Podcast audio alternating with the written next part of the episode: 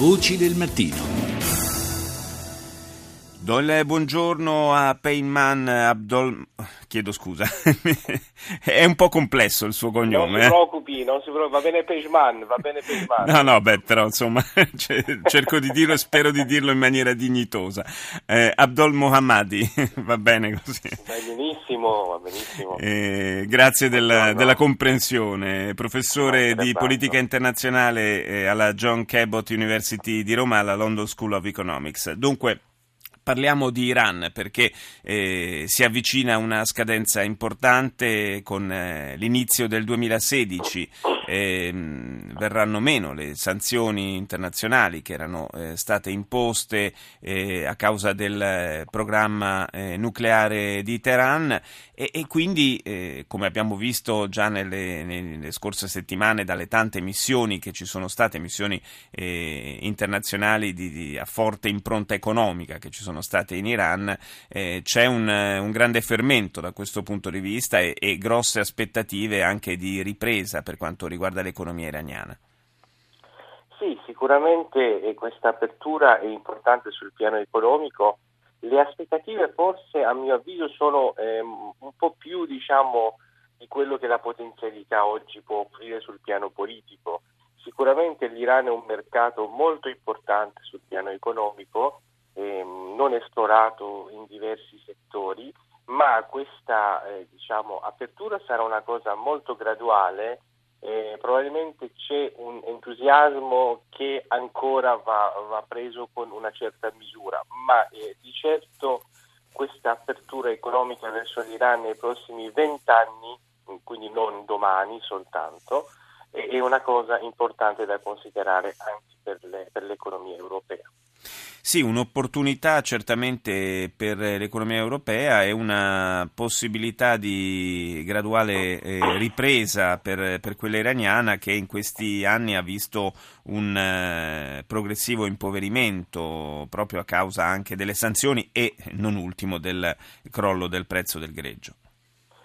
Sicuramente sì, sicuramente sì. Eh, L'Iran è un'economia che ha sofferto soprattutto dal 2011-2012 e in questo momento si proietta un'apertura economica, ma eh, diciamo che le, le, situazioni attuali, anche in prospettiva a quanto sta accadendo in Medio Oriente, al momento eh, diciamo che ci portano verso uno scenario futuro ancora molto incerto, ma che eh, almeno sul piano economico, se eh, le sanzioni saranno sciolte, eh, questo potrà eh, in qualche modo creare delle opportunità a breve periodo rilevanti anche sia per l'Iran sia per l'Europa, in particolare per l'Italia.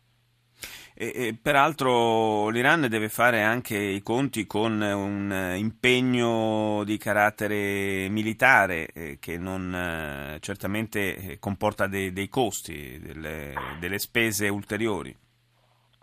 Sicuramente sì, infatti cercavo di, di sottolineare questo aspetto che lei eh, proprio adesso ha indicato, che mh, appunto l'impegno anche militare sul, proprio sul, sul posto, sul fronte, eh, anche con le milizie di terra, anche se l'Iran utilizza molto le milizie irachene sciite in Siria, è un impegno eh, molto costoso e che sta avendo anche dei risultati poco piacevoli per la Repubblica Islamica dell'Iran dal momento in cui sta perdendo diversi generali e diversi ufficiali dei Pastaran e questo chiaramente comporta un, un dispendio economico ma anche eh, una questione politica e di alleanze che porta l'Iran comunque in questo momento a essere ancora sul fronte russo e cinese e non veramente sul fronte ancora europeo e americano.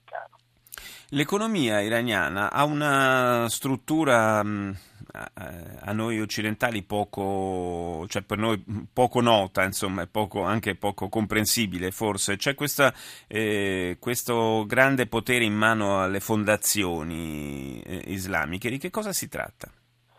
Beh, il vero, appunto, la Repubblica Islamica in sé, sia sul piano economico, politico e istituzionale, è un regime eh, peculiare ibrido, quindi eh, molto particolare, infatti Repubblica Islamica, quindi una commissione tra principi repubblicani e principi islamici. Anche sul piano economico eh, diciamo che non è soltanto un'economia classica che domina il sistema, anzi ci sono queste fondazioni e banche private che sono eh, gruppi di potere spesso affiliate eh, ai militari, quindi ai pastaran, ma non solo, eh, che hanno, esercitano un importante diciamo, controllo sull'economia a forma più di oligopolio possiamo dire.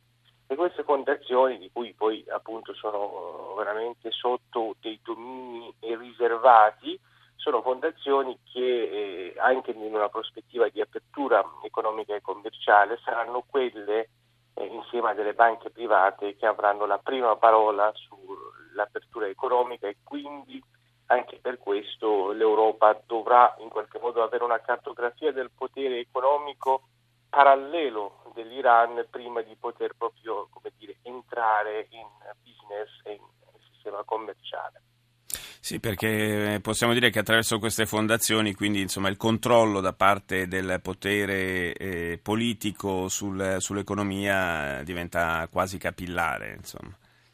E assolutamente, e questo è importante da sottolineare per, per, per le aziende, per le camere, le camere, di commercio e quant'altro, perché è, è, appunto è un'economia parallela, un sistema economico ibrido, e, e quindi ci sono queste fondazioni, queste banche private che hanno come dire, la prima parola su questo mm. e questo è da, da, da, da considerare. Grazie, grazie al professor Pejman Abdol Mohammadi per essere stato nostro ospite.